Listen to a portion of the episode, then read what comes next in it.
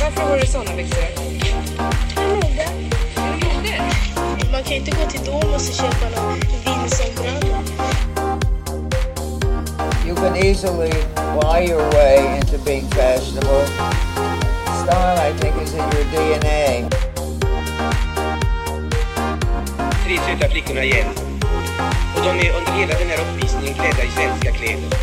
Importen från Paris andra modecentra är stängd, men det går ju bra i alla fall, eller vad säger publiken? Det är svensk produktion i fullkomlig internationell klass.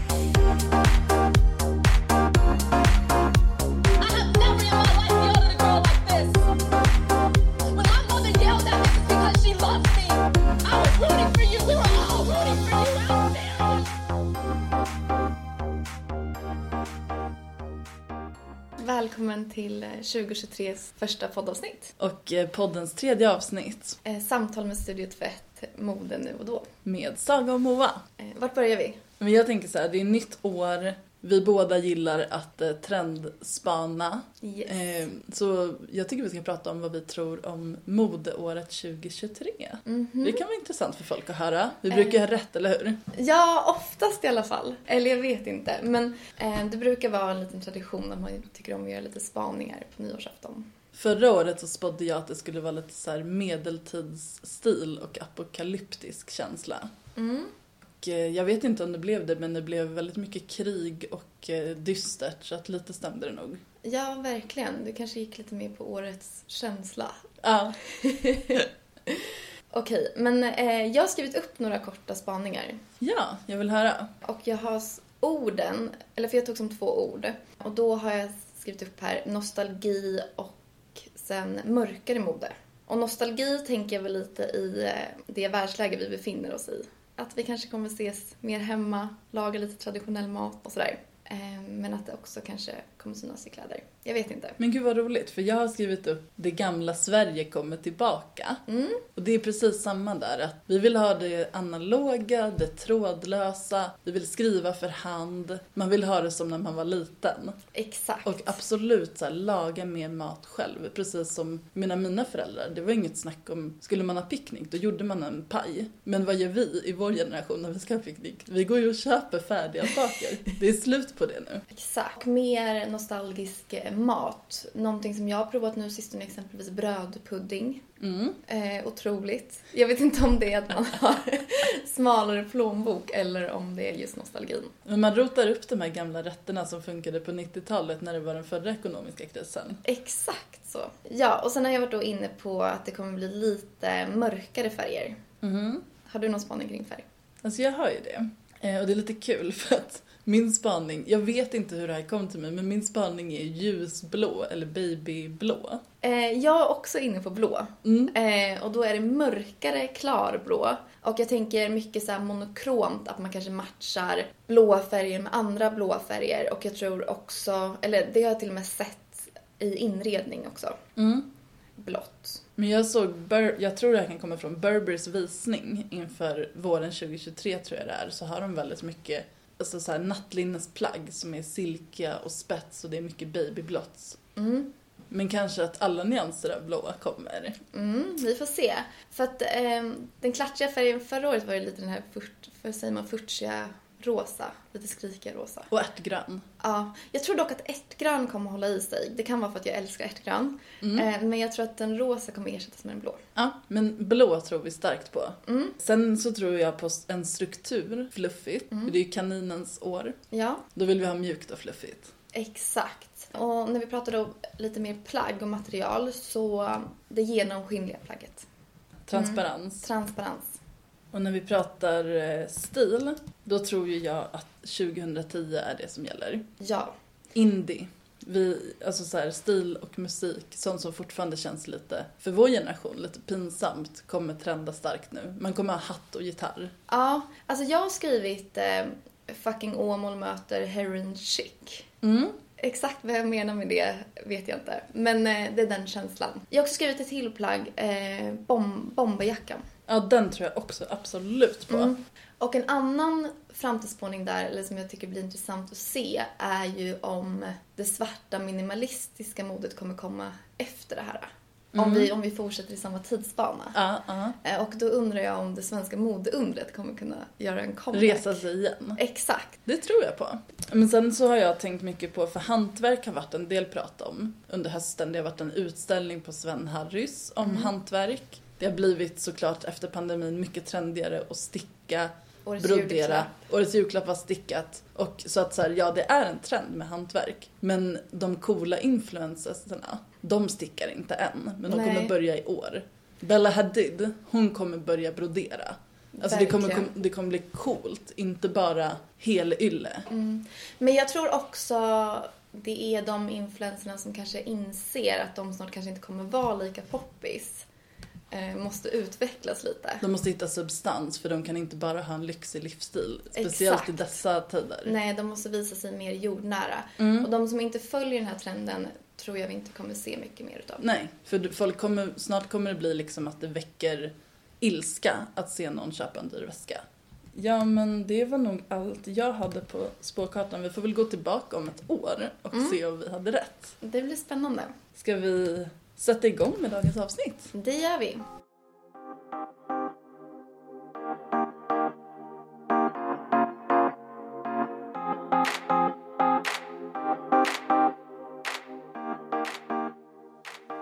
Som vanligt så är jag väldigt intresserad. Moa, vad har du på dig?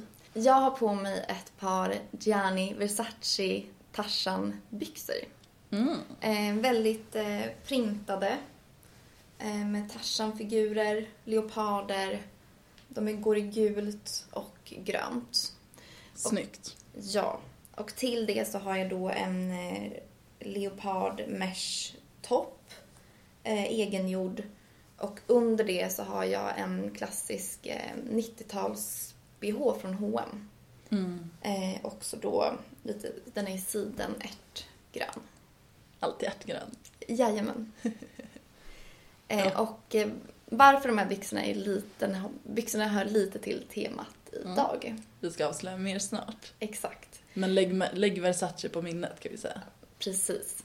Eh, och Saga, vad har du på dig? Jag har på mig, ja, byxorna behöver vi inte snacka om, det är ett par vanliga svarta byxor. Men jag har en Balenciaga kavaj som är designad av Demna Gvasalia.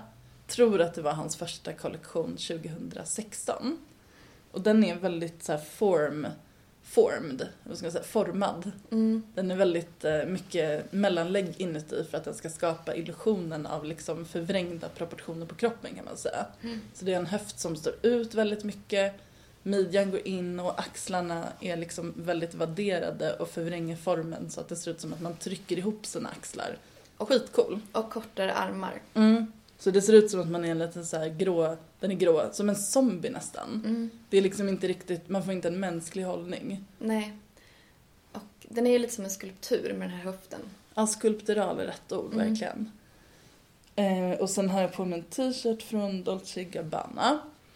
Och eh, den är i mesh och leopardmönstrad. Mm. Så vi matchar också lite idag. Och sen kanske man kan säga att så här, ja, vi har ofta på oss märkeskläder i våra avsnitt. Vi kanske inte vill märkeshetsa, men vi är ju modesamlare. Verkligen. De här byxorna är verkligen någon, någonting som är, de är en av mina favoriter i min samling. Och kavajen är min, Mm. min samlingsfavorit. Det Eh, förstår jag verkligen. Så det är sånt här vi ofta hittar kanske på vintage också. Så att Exakt. vi är väl ganska bra på att sourca bra vintageplagg. Det är vi.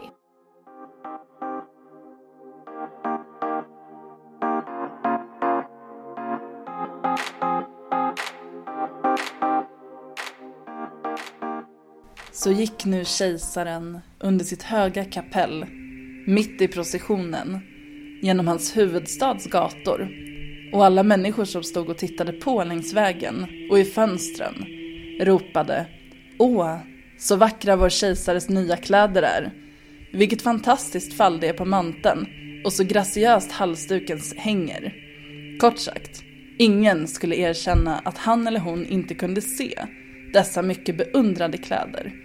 Eftersom man genom att göra det skulle ha förklarat sig antingen som en oklok människa eller olämplig för sitt jobb.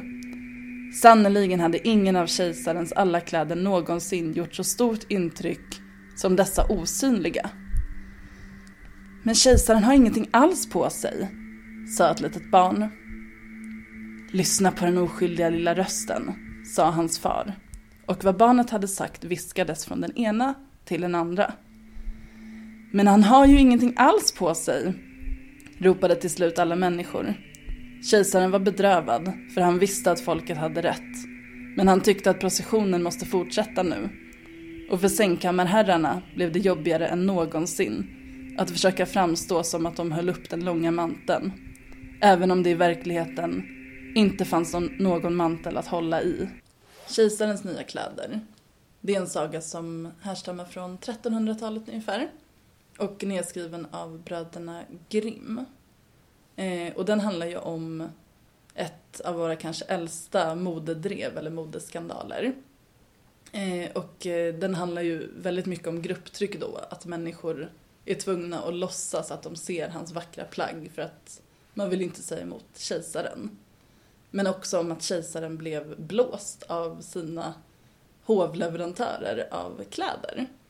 Eh, de satt ju och vävde och vävde och de bad om pengar till dyrt material som de skulle väva med. Men i själva verket så stoppade de ju pengarna i egen ficka. Och så levererade de ingenting. Och eh, det är en påhittad saga såklart, men det fanns mycket fusk i textilindustrin på medeltiden. För det var ju väldigt, väldigt dyrt med material på den tiden. Framförallt färgämnen var superdyrt att importera till Europa. Så därför kom det väldigt, väldigt mycket fusk. Vilket jag tänker mig att den här sagan har lite koppling till. Definitivt. Och med den här sagan så har vi då lite avslöjat eh, dagens tema. För dagens tema är ju då modedrev. Då och nu.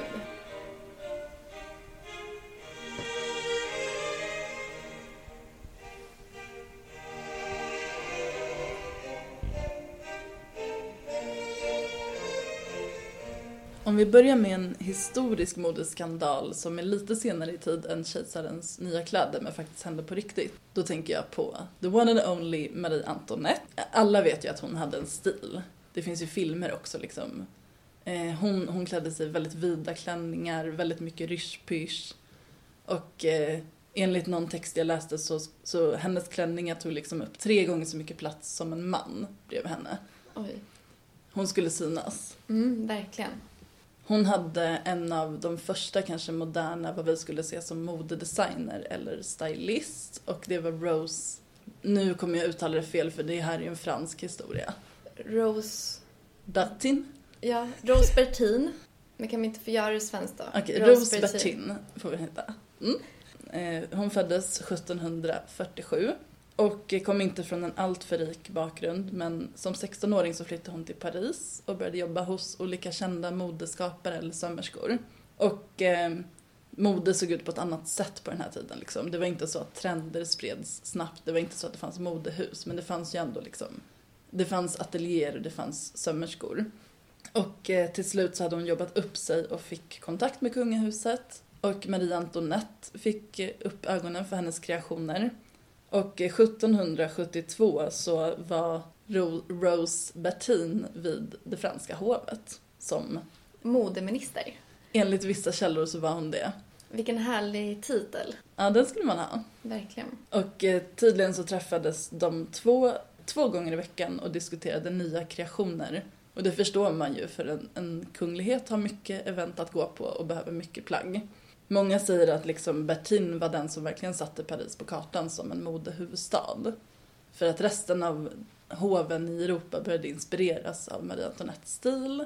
Eh, man skickade runt små, små dockor med så här miniatyrkläder för att visa de senaste trenderna. Kunde man skicka dem till England eller kanske upp i Norden, vem vet, Tyskland. Så det var ju lite, det var inte lika vanligt med modemagasin på den tiden så det var så kanske man spred trender. Sättet folket fick se hennes stil, det var ju eh, ja, men via tavlor mycket, via porträtt som visades på utställningar. Eh, om man inte såg henne IRL, men det kanske inte var jätteofta.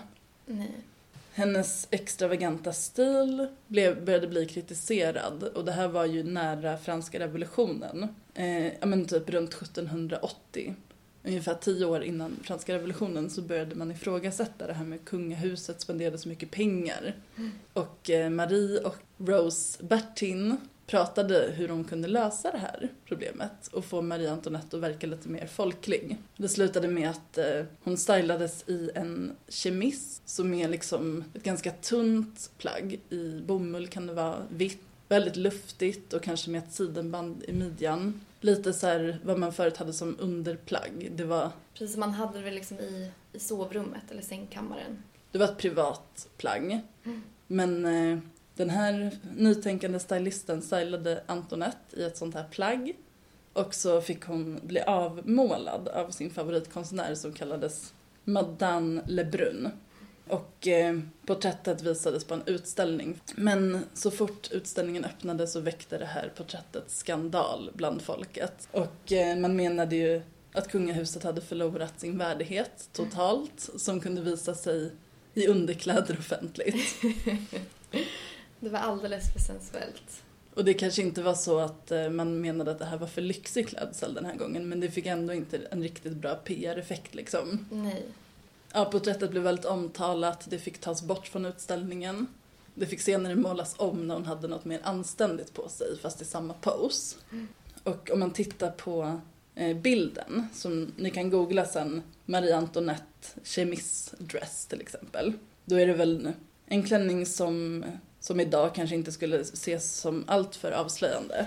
Men tyget är ju lite så lingerie, det är tunt och det är volanger och eh, lite transparent liksom. Skulle vara väldigt modernt idag. Absolut, alltså det hade kunnat bäras idag. Verkligen. Um, alltså, googlar ni på den här bilden så kommer nog alla känna igen den. Och vi skulle nog, eller vi ser det nog bara som en, en fin klänning. Och då var det också ett kungahus som redan var kritiserat. Men sen, som vi kommer märka med många andra skandaler också, när det värsta hade lagt sig så blev ju det här faktiskt ett väldigt populärt plagg bland folket och eh, var snart vanligt att bära i olika varianter bland de flesta. Exakt. Eh, men vad hände egentligen med Rose Bertin, Bertin efter det här? Eh, Medan Marie Antoinette gick ett tråkigt öde till mötes under franska revolutionen. Eh, Men ja, Bertin lyckades lämna landet och eh, klarade sig undan revolutionen. Mm. Man kan tänka sig att hon inte hade varit så populär om hon hade hamnat i revolutionens händer. Nej. Hon kunde sen fortsätta sin karriär. Efter, ja, efter 1795 så blev hon liksom avskriven. Hon, hon var liksom efterlyst, eller vad man ska säga. Men 1795 så lyckades hon få igenom att bli avskriven från den listan och vad jag förstod det som kunde hon komma tillbaka till Paris och fortsätta sin karriär. Fin historia. Men om vi stannar lite där vid kungahuset. Så den här historien kan ju också kännas lite modern. För att i kungafamiljen så brukar det ju vara mycket press om de syns just i dyra kläder. Eh, speciellt om man kollar på brittiska, brittiska kungahuset som älskar, de älskar skvaller. Ja, allt de bär blir ju fotat av paparazzis Precis. och eh, på löpsedlar och analyserat in i minsta detalj. Liksom. Om man ska kolla upp hur mycket de har kostat och sådär. Mm. Eh, Så där har väl vårt kungahus gjort i modern tid en bra strategi genom att bära svenska kläder och eh, återbruk. Det är Remake Stockholm, det är H&M Collection. Ida Sjöstedt. Ja, ska vi gå vidare i olika skandaler? Ja, men det här var väl en historisk skandal. Om man ska ta skandaler i kategorier, då tänker jag att nästa kategori blir ju politiska skandaler. Exakt. My guy pretty like a girl, and he got five stories to tell. I see both sides like Chanel, see on both sides like Chanel. Coco Chanel. Coco Chanel, ja. Man tänker på henne, då tänker man kanske på den lilla svarta. Ja. Chanel-dräkten. Exakt. Parfym. Parfym, jersey. Jersey, absolut. Men tänker man Coco Chanel nazist? Jag tror vissa gör det, men eh, nej. Det är inte det största hon kom sig ihåg, alltså av Det är inte det man får upp i tankarna när man tänker på Chanel. Nej, eller om man googlar Chanel så kommer det nog mest upp de här klassiska och pärlhalsbanden. Mm, verkligen. Men sanningen är, och det har kommit fram på senare år framför allt då, Eh, var hon faktiskt väldigt involverad med nazismen under andra världskriget och innan också. Och eh, det avslöjades framför allt i en bok som heter Sleeping with the Enemy av en författare som heter Hal Vaughan. Och den skrevs 2011. Där han var lite intresserad av de här, för det fanns ju ändå rykten och det pratades om att hon hade varit anklagad för att vara nazist och så. Men han hittade dock, han ville veta om hon verkligen var liksom en nazistspion. Ja, för mycket agent. av det här kan man ju tydligt se att det har mörkats. Och för att hon var en agent helt enkelt. Ja, men han letade i arkiv och han lyckades hitta ganska mycket dokument som faktiskt bevisade att hon, hon skulle nog kunna beskrivas som en nazistagent. Ja, men historien går väl så att eh, redan under 20-talet då umgicks eh, Coco Chanel i Paris med societeten. Där fanns det också många britter från överklassen. Och eh, genom vänner så blev hon presenterad för kända personer som prinsen av Wales, eh, även Winston Churchill faktiskt, och Duke of Westminster. Eh, han var känd för att vara öppen antisemit. Och det går rykten om att de hade en relation. Sen hur bekräftat det är vet jag inte. Det går rykten om att Chanel hade en relation med typ alla. Ja, hon, gick, hon var populär bland karlarna och den höga societeten kan man väl säga. Det pratar man ju också om att hon kom ju från fattiga förhållanden, att hon fick ekonomisk hjälp för att kunna bygga upp sitt märke av karar i societeten. Exakt. Sen ska man inte underminera att hon var en väldigt bra designer, så att så här, ja, det var inte bara därför hon slog igenom. Nej, verkligen inte.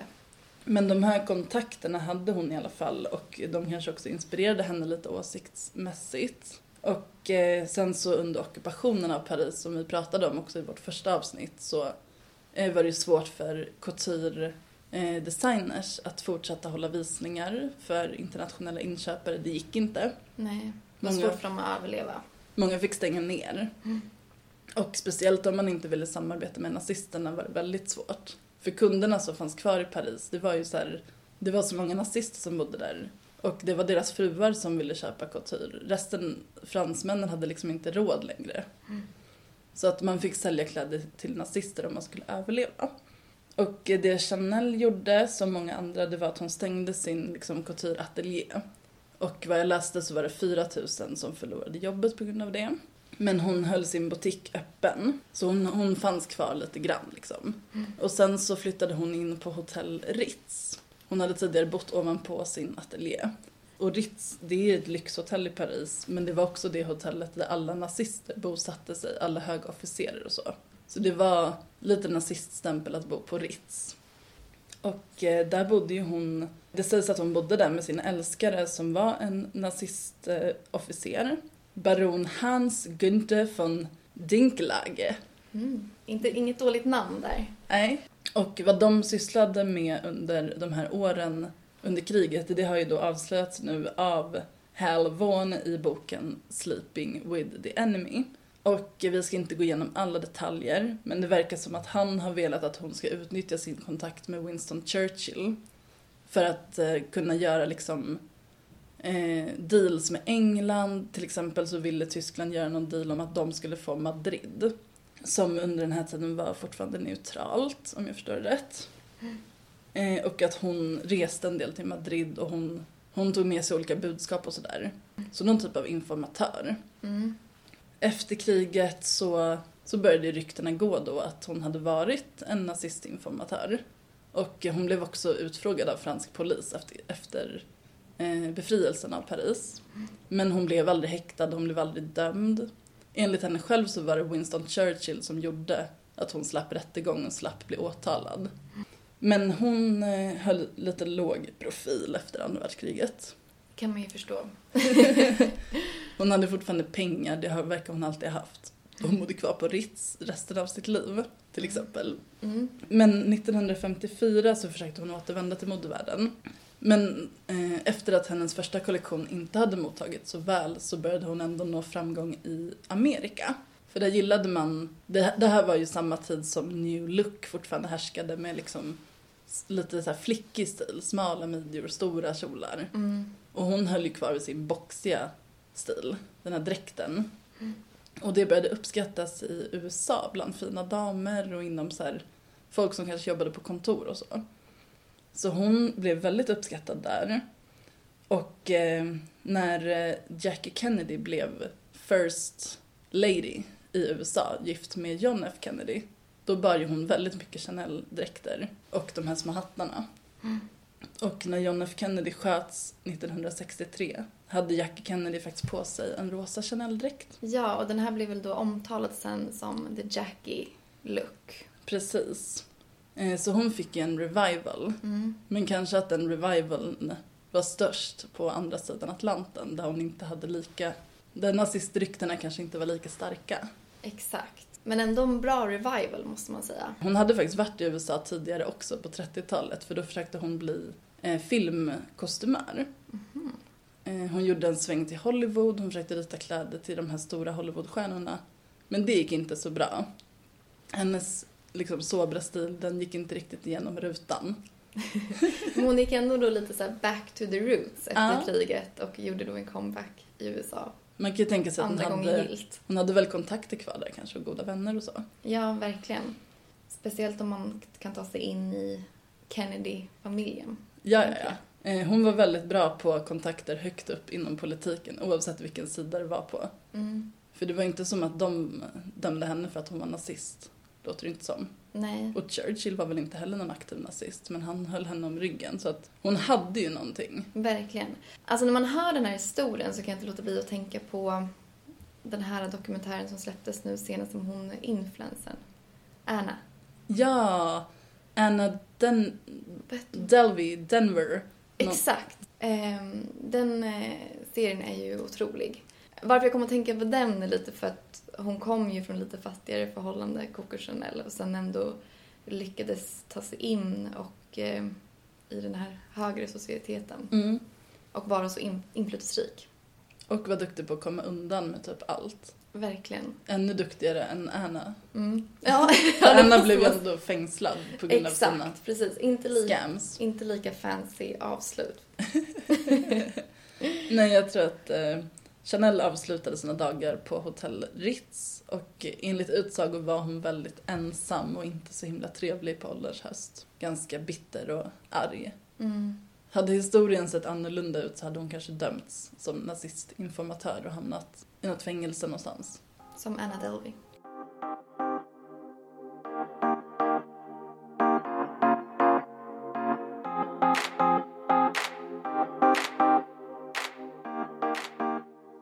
Tal om antisemitism så har vi en annan skandal som många kanske kommer ihåg. Eh, från Dior, eller från John Galliano. Som var då eh, mode... Eller vad säger man? Creative. Creative director på Dior. Han blev tillsatt av eh, LVMH då som äger Dior. 96 kom han till Dior och eh, han, han var framgångsrik och han jobbade i många år. Men eh, 2010 och sen också 2011 hände en enorm skandal. Och det var ju så att han, han hade en stammisbar verkar det som i Paris Eh, I Le Marais. som hette La Perle. La Perle. Och eh, dit eh, kom han och han drack och han gjorde annat med. Precis. Han gjorde några extrema uttalanden eh, mot en asiat och en judisk person. Och sa saker som eh, fucking ugly Jewish bitch, fucking asian bastard. Vilket eh, inte slog så bra. Han ska ha sagt 30 antijudiska förolämpningar under 45 minuters tid. Precis. Eh, och när det här kom ut så visade det sig att det här är inte första gången han har gjort såna här uttalanden på då barer eller när han har varit ute. Nej precis, för det här kom ut 2011 och då började också folk vittna om att det hade hänt redan året innan. Eh, Så att han, han ställdes ju inför rätta för det här och jag minns själv den här skandalen i media. Det var ju på löpsedlarna, det var bilder när han såg helt neddrogad ut och Mm. blev gripen. Och han fick ju direkt sparken från Dior. Och det här var ju också under en tid då det var mycket droger i, i modevärlden. Under rättegången så vittnade han om att det här var ingenting han stod för personligen utan han, han skyllde det på sitt missbruk som han hade utvecklat under sin tid på Dior. Mm. Att han hade känt så pass press att han hade börjat dricka och så hade han börjat, han kallar det för triple addiction. Alkohol, sömntabletter och Valium brukade han ta. Och eh, han kunde helt enkelt inte gå till jobbet utan att eh, vara påverkad. Eh, Så det känns ju som att han, han ville förklara att eh, jag behöver hjälp, jag behöver inte ett fängelsestraff. Det här var ju också uttalanden från advokater som också menar att han behöver behandling och inte straff. Och så tror jag också att han ville liksom rentvå sig själv, att han var inte nazist, han, var han hatade inte asiater, utan det här var bara ett, liksom, en produkt av missbruk. Mm. Vilket kanske kan stämma. Han menar ju också att han inte kommer ihåg de här uttalanden. Vissa kanske skulle säga att så här, om du är nazist på fyllan så är det det alltid. Mm. Men jag tänker också att det kan vara så att är man så pass destruktiv som han var under den här perioden så kan det nog faktiskt vara så att man vill förstöra för sig själv så mycket som möjligt genom att säga det värsta man kan säga. Exakt. Och då blir det ju ofta Hitler. Eh, verkligen. Och det finns ju en väldigt tragisk historia där han eh, har varit på begravning för sin pappa. Och samma år hade hans bästa vän Hans assistent och bästa vän hade dött. Ja, direkt efter begravningen så gick han tillbaka till jobbet och fortsatte jobba.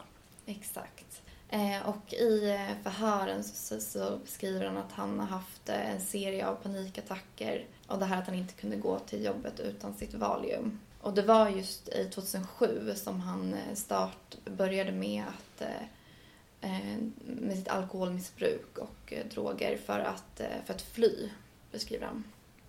Och det som hände med Galliano var ju att han dömdes väl till böter eh, till de han hade, hade förolämpat då. Eh, böten var 6 000 pund. Och det var ju då för rasistiska och antisemitiska uttalanden. Och eh, han förlorade sitt jobb på Dior. LVMH höll ju inte honom om ryggen överhuvudtaget. Verkligen inte. De droppade honom like it's hot. Precis. Ja, här, det finns ju någonting sorgligt här i modebranschen. Att man har liksom under lång tid pushat honom väldigt hårt. Alla visste att han tog droger, drack. Eh, men man ville liksom bara att han skulle skapa nya kollektioner och kreationer. Han var ju Det var också det det, här geniet. Exakt, precis. Och det jag tycker är förvånansvärt är väl att de här, som LVMH till exempel, de stora eh, mogulerna som äger alla de här modemärkena och tillsätter de här Mm. designerserna på olika lyxvarumärken, de vet ju att det här händer. Ja, och eh, Galliano fick utstå enormt mycket skit när de här skandalerna kom, vilket man också kan tänka sig. Men eh, modehusen eh, borde också utstå mer kritik. De har ju kommit undan. Ja men liksom enkelt. ta ett ansvar. Alltså jag vet ju inte hur det är på toppen men jag har ju Nej. vänner som har praktiserat på stora märken. Och när de berättar att de fick jobba 16 timmar om dagen, de fick knappt sova, de behövde jobba när de var jättesjuka och mådde dåligt. Och det enda sättet de kunde orka med det var att ta droger. Precis. Och om det finns på den nivån så tror jag att det finns väldigt mycket mer högre upp. För att det här, det här är ju orimliga arbetsvillkor och en Verkligen. press som är extrem. Mm. Och då är det väldigt svårt att orka med nykter till slut ju. Ja, Dior, för Dior kan inte det här varit jättechockartat att de fick de här utbrotten till slut. Nej, det här är ju en, en ganska stor del av modets mörka baksida. Mm, verkligen. Eh, men Galliano tog ju sig tillbaka. Ja. Han tog en liten time-out i ett par år och sen eh, 2013 så, så menade man att nu hade mode förlåtit Galliano. Mm. Och eh, sen dess så jobbar han eh, på Margiela Mm. som designer och har även lanserat en egen parfym där faktiskt. Han verkar ju uppenbarligen få stanna rätt länge på modehus. Ja, han, han är ju som sagt ett geni. Och förhoppningsvis mår han bättre idag.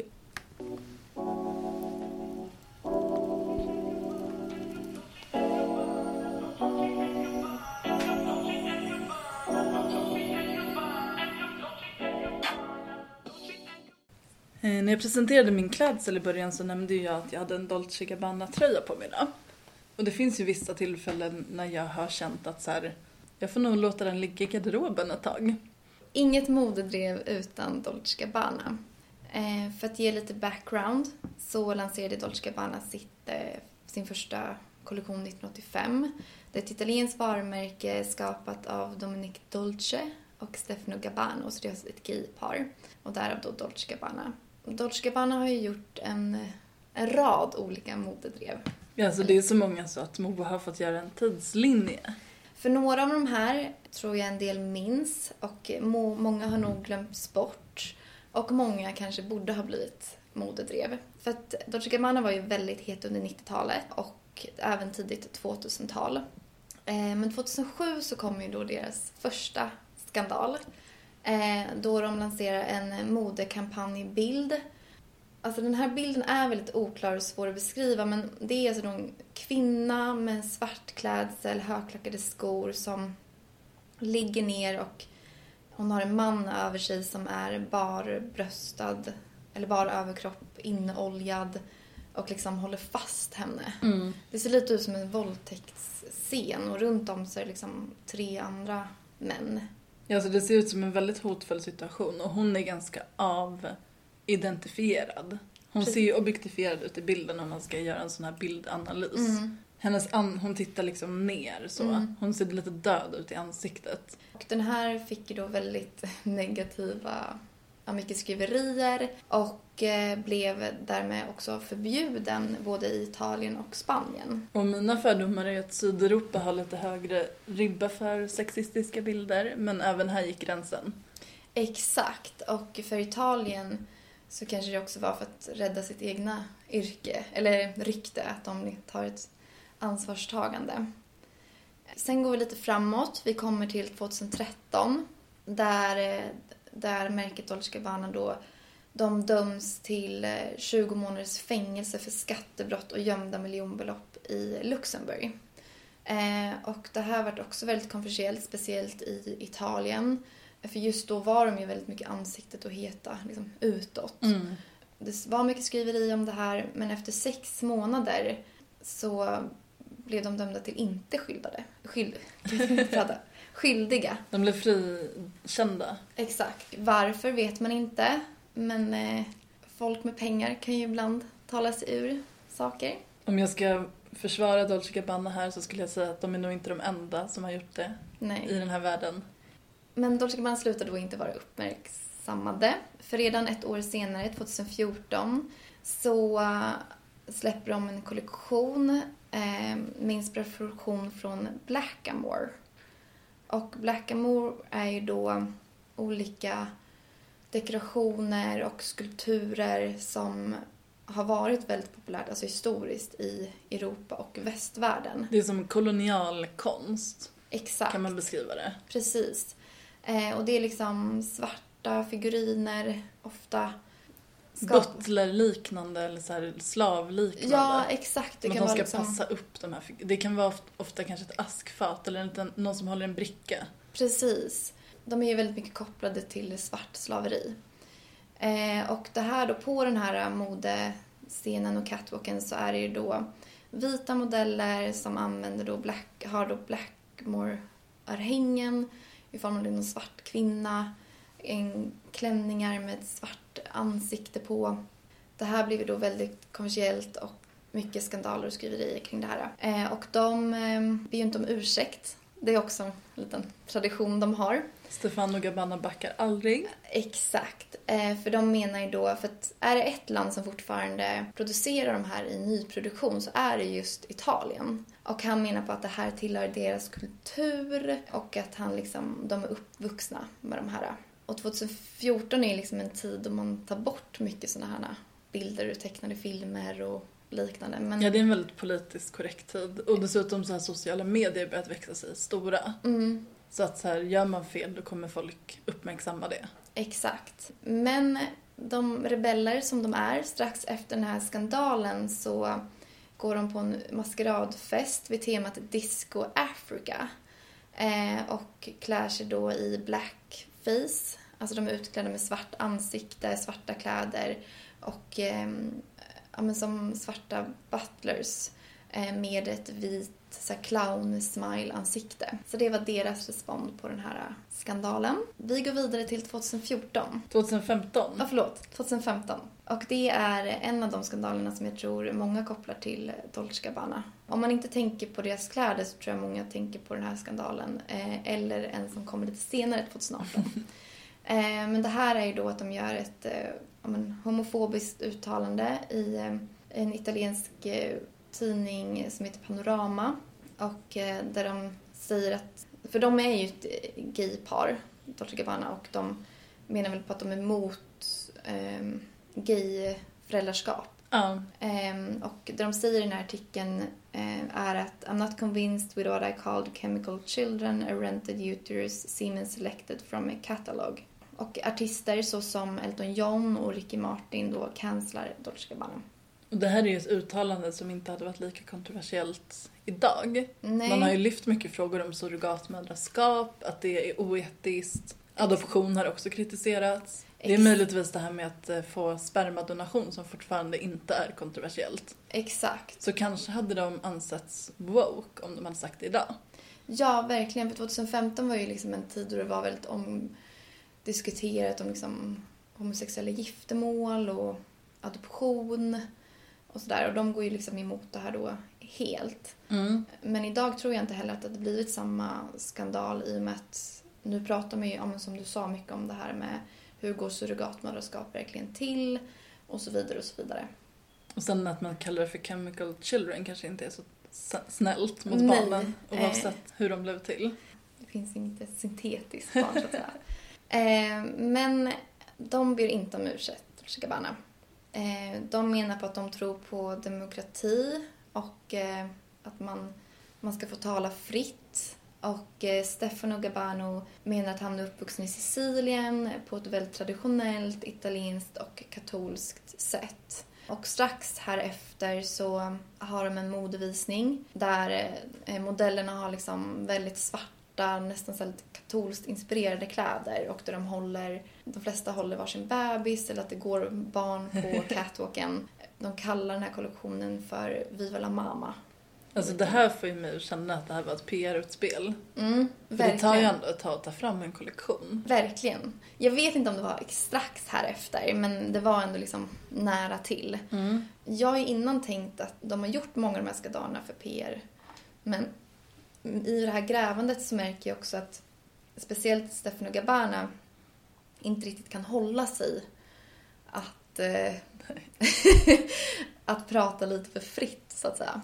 Jag tror att många gånger har nog deras marknadsavdelning blivit väldigt stressade. Eh, men vi går vidare i tidslinjen. Eh, vi går från 2015 till 2016 då eh, Dolce Gabbana lanserar en sandal som de namnger till Slave Sandal. Ja, varför man nu döper en sandal till Slave Sandal. Det är väldigt svårt att förstå varför faktiskt. Ja, och när jag hörde det här namnet så tänkte jag så här, ja men på den här klassiska Jesus-sandalen och den har ju inspiration från det med de här snörningarna men den är också väldigt så här färgstark. Jag tänker lite på Tibet när jag ser den. Mm.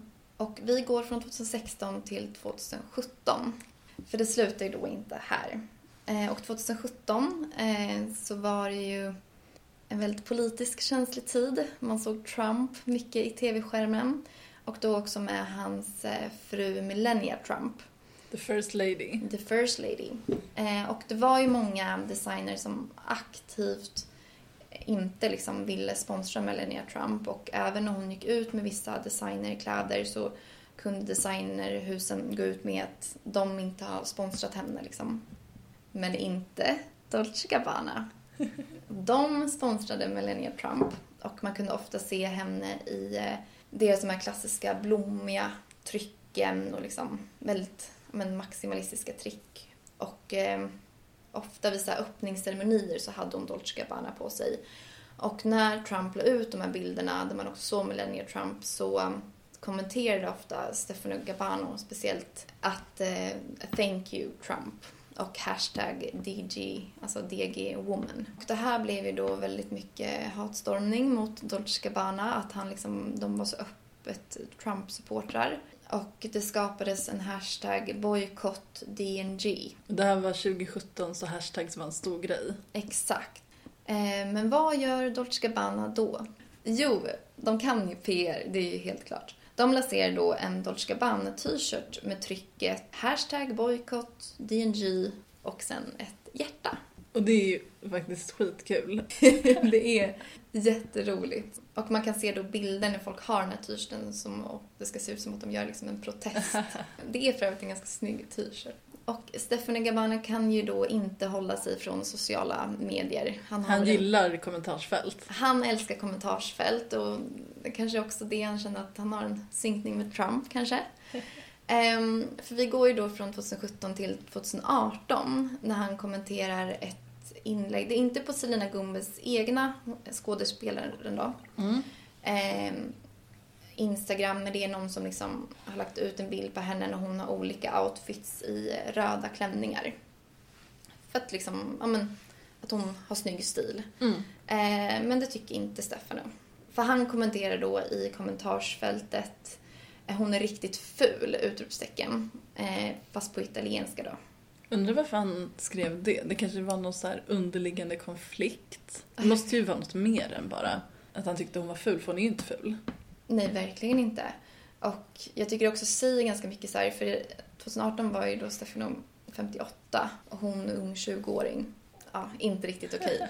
I alla de här skandalerna då så um, i en intervju så blir väl han frågesatt liksom Stefano då att eh, ja men är ni liksom inte rädda för ett varumärke, eh, alltså för alla de här skandalerna.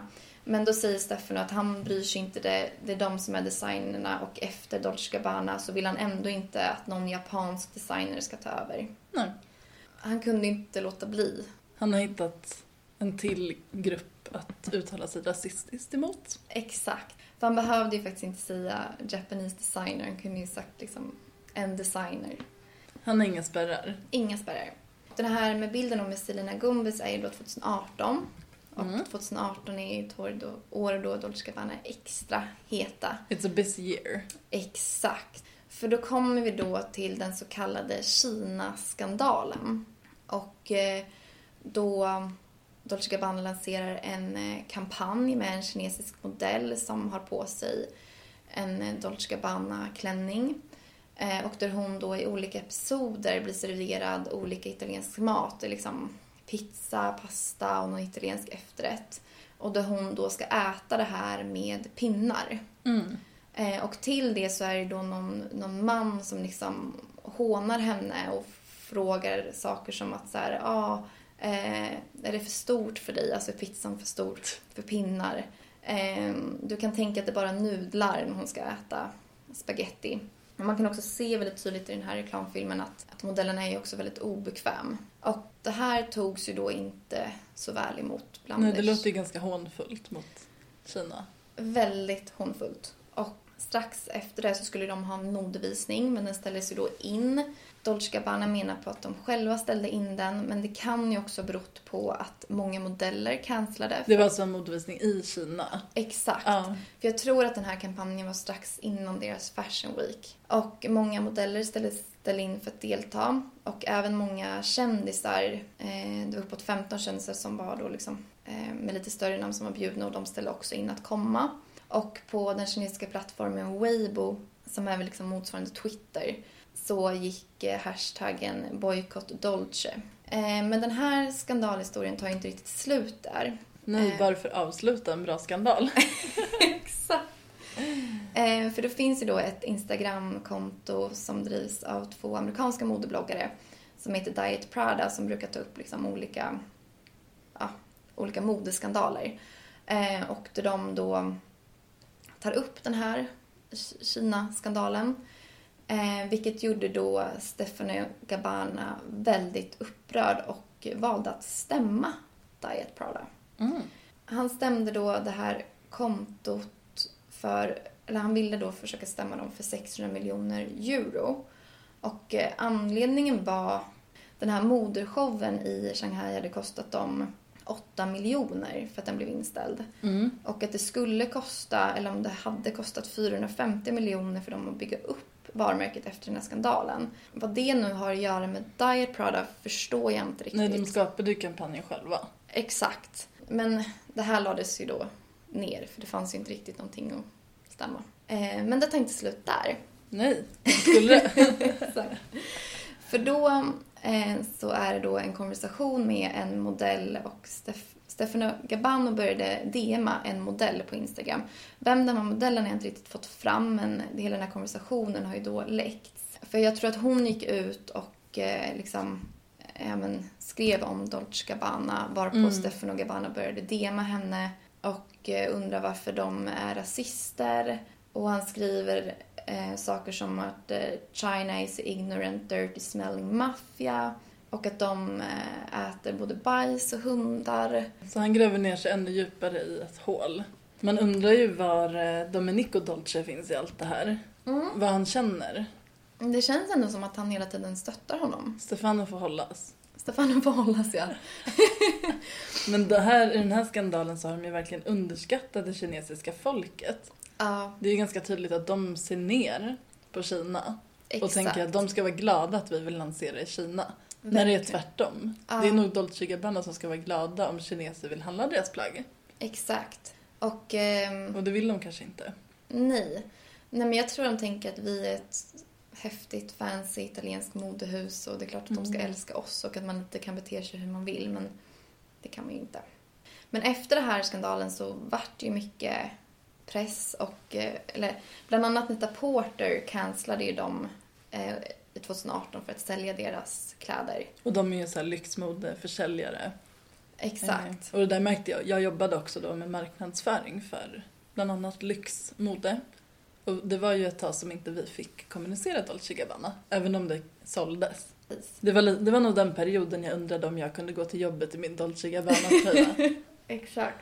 Men Dolce Gabbana verkar ju alltid komma undan. För det verkade mer eller mindre som att Netta Porter ville också kanske göra lite PR och visa att de tog ett ställningstagande där 2018. Eh, för 2019 var de ju då redan välkomna tillbaka till plattformen. Eh, och på röda mattan så har det väl varit, eh, efter den här Kina-skandalen så var de väl borta från röda mattan under en säsong. Eh, men sen snabbt tillbaka igen.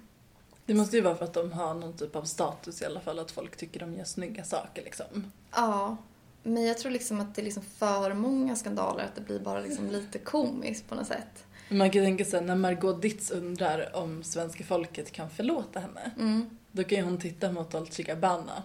Så kan hon nog se sin skandal som lite, lite mindre. Exakt, Och kanske förstå att allt blir bortglömt. precis.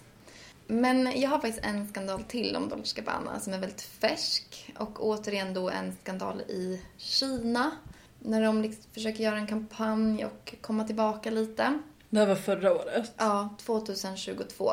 Eh, då gjorde de den så kallade fruktskandalen. Eh, då Dolce Gabbana har någon form av någon kampanj utanför deras butik, vad jag förstår det som. Det är liksom I Kina. i Kina. Eh, och där de liksom har slängt ut massa frukt på gatan och där någon modell blir fotad när hon ligger där på gatan och sådär. Det ser ganska äckligt ut. Ja, jag förstår inte alls riktigt tanken här. Men det man ska komma ihåg är att det här var ju då våren 2022 då Kina hade strikt lockdown eh, och det var svårt att få, liksom, få tag på... Och de hade haft det i typ två år så det var väl ganska Ja, men exakt. jobbigt läge. Och att då de liksom bara slänger ut massa frukt på gatan för att ta lite Mm. kampanjvideos eller foton. När de flesta kineser fick liksom lita på att staten skulle skicka hem påsar med mat till deras dörr för de fick inte ens gå ut. Exakt. Eh, det kinesiska folket såg det lite som att, de, eh, som att Dolce hånade dem. Så det togs ju inte emot Och jätteväl. Kina-skandalen var ju färsk i minnet.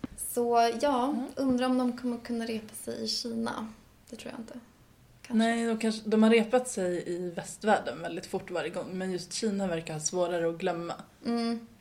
Man får ju tänka också, Kina har de ju kanske inte byggt upp samma nostalgi som vi Nej. kanske kan ha till då. När vi ändå är uppväxta mer på ett annat sätt. Mm, men det var min eh, skandaltidskapsel. Det är otroligt för jag menar vissa tänker nog att så här, men de har väl en eller två skandaler. Mm. Och man vet att de har det men att man har börjat glömma det. Ja. Men nej, de har minst tio. Ja, alltså sen 2013 så har de haft liksom en eller två skandaler per år. Och jag skulle säga så här också. Sen det, innan dess så fanns ju inte sociala medier på samma sätt. Nej, De startade 85. Hur många skandaler har de haft som inte ens går att hitta när man googlar idag? ja men verkligen. Antagligen många fler. Gud ja.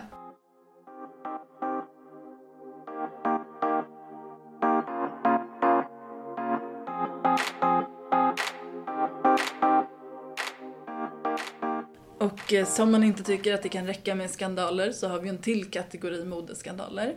Mordskandaler.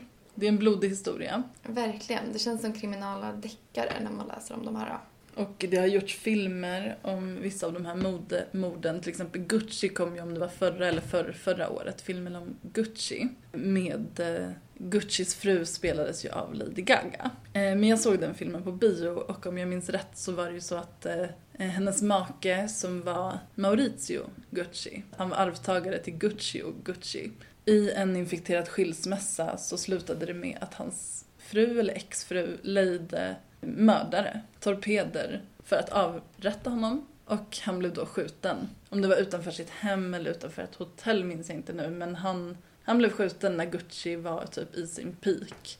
Eh, mitten av 90-talet. Och eh, det är ingenting man alltid kanske tänker på när man tänker på Gucci idag. Och hur framgångsrika de har varit med Alessandro Micheles designs och alla deras ikoniska väskor, men de har en blodig historia. Minst sagt. Och eh, Italien är väl liksom landet för, för just de här mest uppmärksammade modemorden. Vi har ju också Versace. Good morning. You're looking at a live picture of the scene at the Miami Beach home of Johnny Versace. The police say they have only one suspect in Versace's murder. His name is Andrew Cunanan. Ja, och det är också därför vi hade Versace-byxor idag för att koppla det till år, eller dagens tema. Gianni Versace, han är ju uppvuxen då i Italien och eh, han bodde i Miami på 90-talet. Eh, och på 90-talet så var det liksom Miami, alltså gaykulturen var väldigt utpräglad, det var mycket droger, smiley, ecstasy, transmusik och kokain. Och eh, Gianna Versace var väl liksom lite i centrumet där. Eh, och det fick, finns i en historia berättad av Donatella, hans syster. När de gick på Ocean Drive i Miami så hade han sett det här huset som sen blev eh, Versace eller Guyana-palatset i Miami. Eh, och när han hade passerat det så hade han sagt att han ville ha det här huset som han sen då köpte. Han eh, renoverade, spenderade miljoner för att eh, bygga sitt drömhem och sitt palats.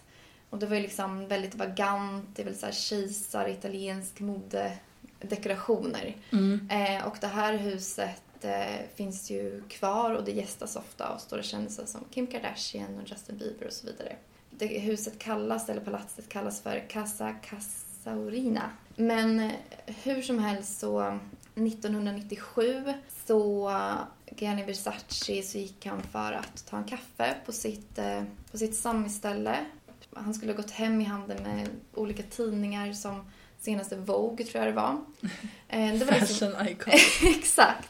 Eh, Det var liksom en helt vanlig dag. Men när han står på marmortrappan upp för sitt hem så blir han då skjuten av en man som hette Andrew Cunanan. Det är alltid att de blir liksom skjutna i entrén. Precis. Nu kollar jag upp det. Mauricio Gucci blev skjuten när han var på väg ut från sitt kontor 95.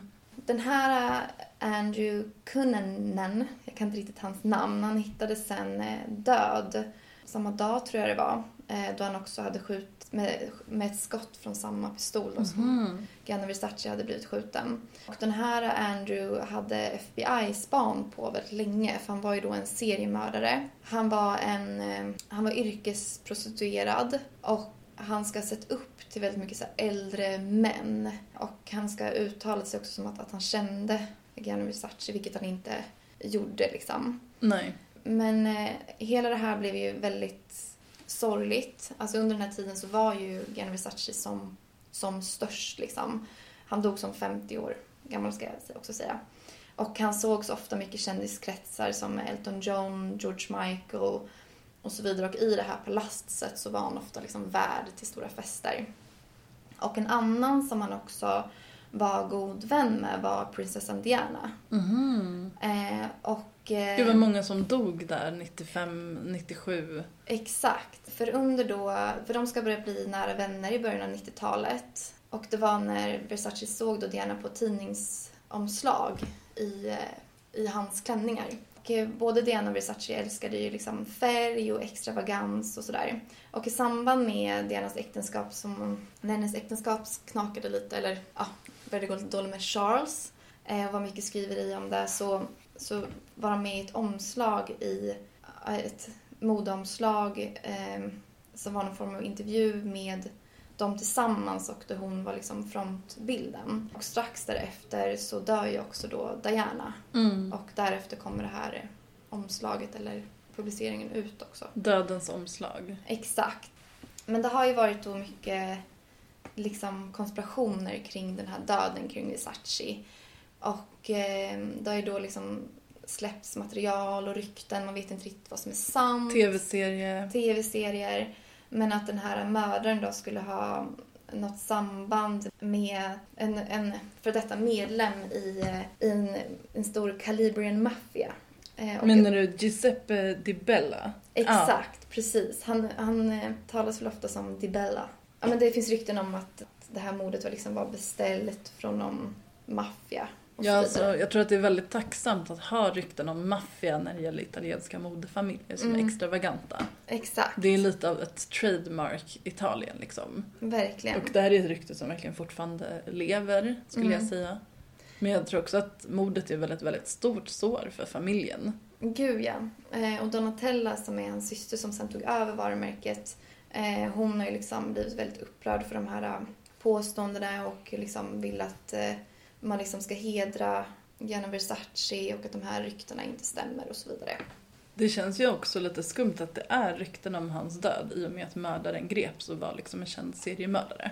Mm. Så det är ett uppklarat mord. Det är inte som Palmemordet att man har så här, behöver ha konspirationer egentligen. Nej men precis. Men det är väl liksom likt andra kändisar eller stora personer som dör om man tänker på så Tupac, Michael Jackson. Att det Mm. blir mycket konspira- eh, Och konspirationer. Diana. Hur gick det egentligen till och så vidare. Och med Gucci-mordet så har det inte varit lika mycket konspirationer men däremot kanske båda de här varumärkena gärna vill tränga bort och glömma det som har varit. Exakt. För det är inte så kul att ha ett mord i sin företagshistoria liksom. Men det var ju faktiskt inte deras egna fel att de blev skjutna. Nej. Eh, men både det här Gucci-mordet och Versace, det är ju verkligen som en deckare. Ja. Men är det någonting, någon plats jag vill besöka så är det faktiskt det här palatset Ja. i Miami. Om man kommer dit någon gång.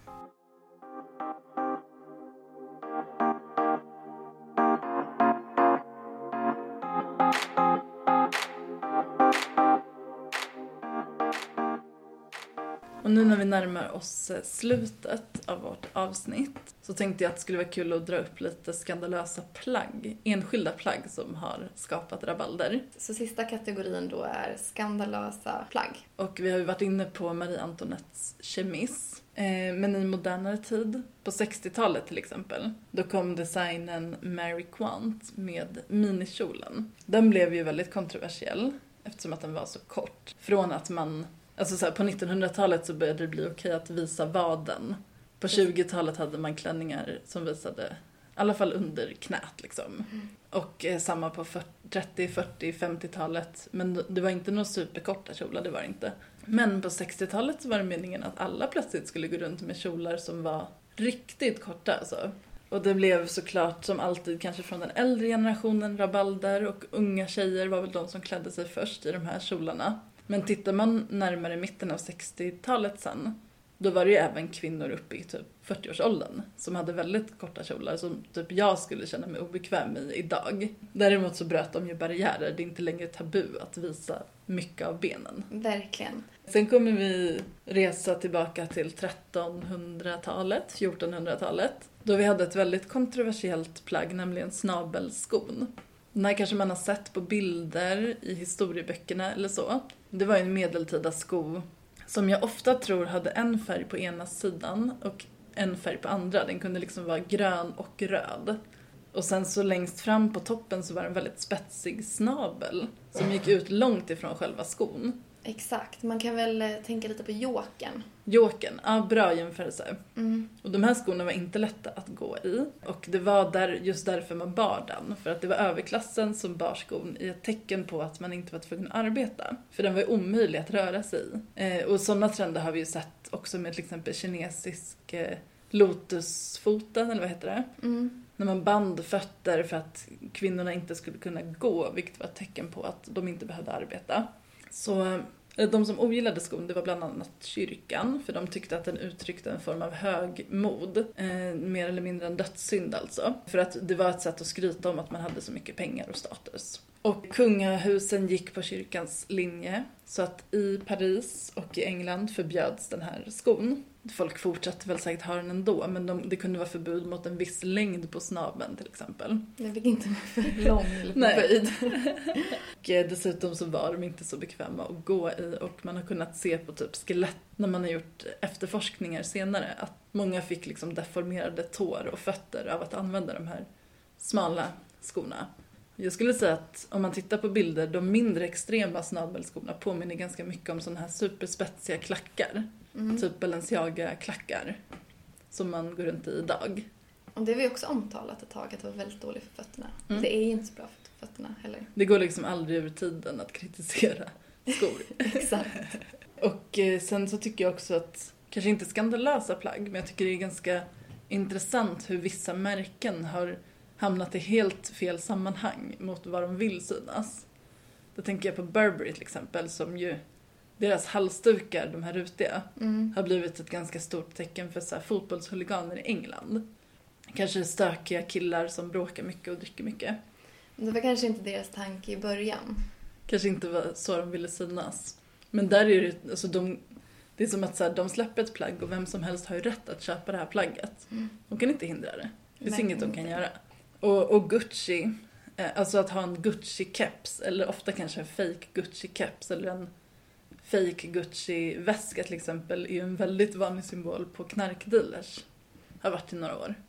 Även om man kanske tänker att det inte är äkta Gucci så, så är det ju en koppling till Gucci som gör att jag tror att den, just den här grönröda tydliga Gucci-loggan har blivit lite skadad. Men jag tror också att de tjänar mycket pengar på det. Eller det gör de ju. Men jag kan tänka mig att vissa drar sig för att köpa liknande väskor nu. Mm. Om de inte är dealers. Ja, det blir väl en viss stil helt enkelt. Jag tycker det är lite roligt.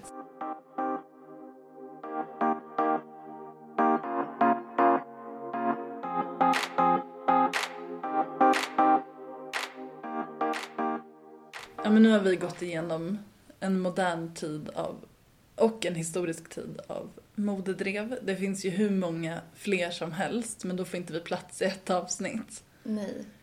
Om man ska sammanfatta vad alla de här dreven egentligen har lett till i slutändan.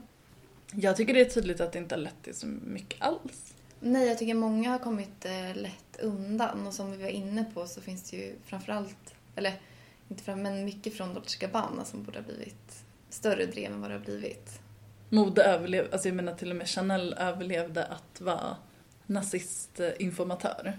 Exakt, men man kan ju också se att de inte lika lätt kommer undan idag nu med sociala medier. Nej, och det kan ju vara så att de blir förlåtna efter ett tag men då måste de också genomföra vissa förändringar. Exakt. Så där finns det något positivt med sociala medier, ger stor spridning. Men nackdelen tycker jag är att, att saker och ting ska gå så fort idag att det känns som att många inte orkar driva de här dreven så länge.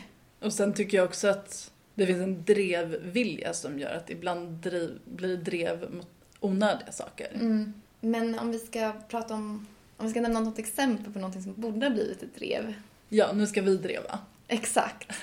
Eh, det är ju modeveckan i Qatar. Ja, precis. Ja, men alltså västvärldens modemärken har ju under ganska lång tid vänt sig mot den asiatiska marknaden som Kina som jag pratade om. Men också på senare tid så har de också börjat vända sig till arabvärlden.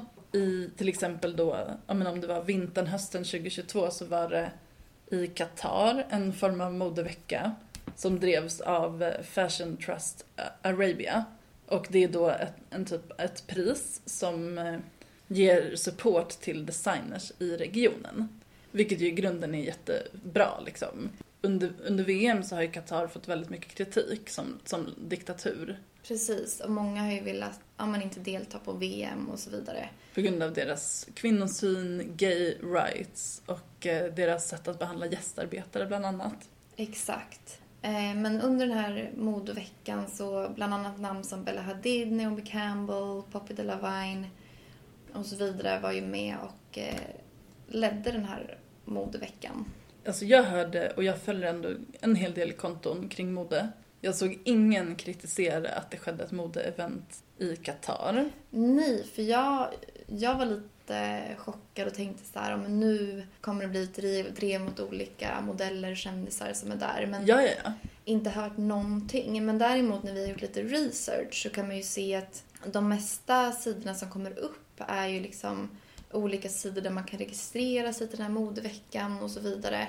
Men man hittar inte, det är inte toppresultaten som normalt kanske skulle vara Vogue eller Precis, det är det ju Elle. inte. Nej. Så det känns ändå som att många liksom, modemagasin och så vidare har valt att kanske bara inte skriva så mycket om. Nej, att man tog det lite lugnt. Till exempel, jag följer influensen Brian Boy på Instagram.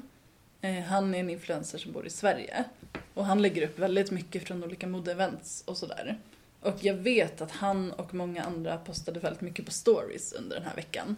Men i deras feed finns det inte mer än kanske ett inlägg kvar. Nej, och det hade det här varit en modevecka i Köpenhamn eller Paris eller liknande så hade det definitivt skrivits mer om. Jag tror folk var lite försiktiga. Mm. Eh, men, men framförallt så var det ju ingen som var där som kritiserade läget i Qatar. Nej. Sen var det en sak som jag också kände borde faktiskt ha blivit ett drev. Mm. Och det här handlar för mig ganska mycket om miljöfrågan. Den har ju varit väldigt aktuell i modevärlden på sistone. Och många märken har velat visa vad de gör för just hållbarhet. Och eh, där har jag då svårt att se varför Dior, Dior Herr valde att ha en visning i Egypten. I och med att de är Parisbaserade så tänker jag att det är väl mer logiskt att ha en visning i Paris. Och då valde de att flyga dit alla gäster och alla som jobbade med den här visningen till Egypten för att de så gärna ville ha eh, pyramiderna som backdrop. Smakfullt. Det tycker jag är på många, ur många vinklar smaklöst. Mm. Det ena är väl så här, vad har Dior att göra med pyramider? Och jag in på deras Instagram. Och då så såg man flera inlägg där de försöker koppla sig själva till kulturen kring pyramiderna. Dior, eh, Christian Dior tyckte jättemycket om stjärnbilder. och det gjorde man tydligen på tiden pyramiderna byggdes också. Så de försökte klämma fram anledningar att de hade kopplingar till den här kulturen och hantverket som tydligen man, man knöt en typ av korgar för flera tusen år sedan i Egypten som tydligen, Det år också gör. de har också ett hantverk när de gör såna här väskor. Nej men det var så krystat. Mm. Och sen när man såg bilderna på kläderna framför pyramiderna då är det, det är någonting när man fotar sand och pyramider, det ser alltid ut som en backdrop. Ja, Så jag kände Faktiskt. så här, ni kunde gjort en studio med en backdrop och det hade sett Precis. likadant ut. och jag tänker också så här, har man inte gjort det där och liksom flyga dit en hel grupp människor. Och sen var ju kläderna väldigt typ beduininspirerade. Så vill man börja prata kulturell appropriering så, så går ju det också att göra. Men såg jag någon kritisera det här tilltaget? Nej, Nej. det gjorde jag inte. Det borde blivit ett drev, känner jag. Verkligen, det kanske blir det nu. Och eh, har ni något mer som ni tycker borde bli ett drev eller några andra frågor så går ni in på attstudio understreck tvatt och skicka ett DM. Exakt, och är det någon, några av de här ämnena vi har pratat om idag som det, ni vill att vi ska gräva oss djupare i så får ni också höra av er. Eller om ni vill att vi byter spår och pratar om något helt annat. Exakt. Eh, och eh, på Instagram ser ni också dagens outfits. Precis. Som är väldigt snygga dagen till ära skulle jag säga. Det tycker jag. Vi får väl önska gott nytt år då. Nästa gång, Ja, vi kommer gå tillbaka lite mer i historien och gå tillbaka till Sverige. eh, svensk textilindustris uppgång och fall. Så missa inte det, tekokrisen kommer om exakt två veckor för vi kommer ju varannan fredag. Vi hörs då. Tack för att ni lyssnade. Tack så mycket. Hej då!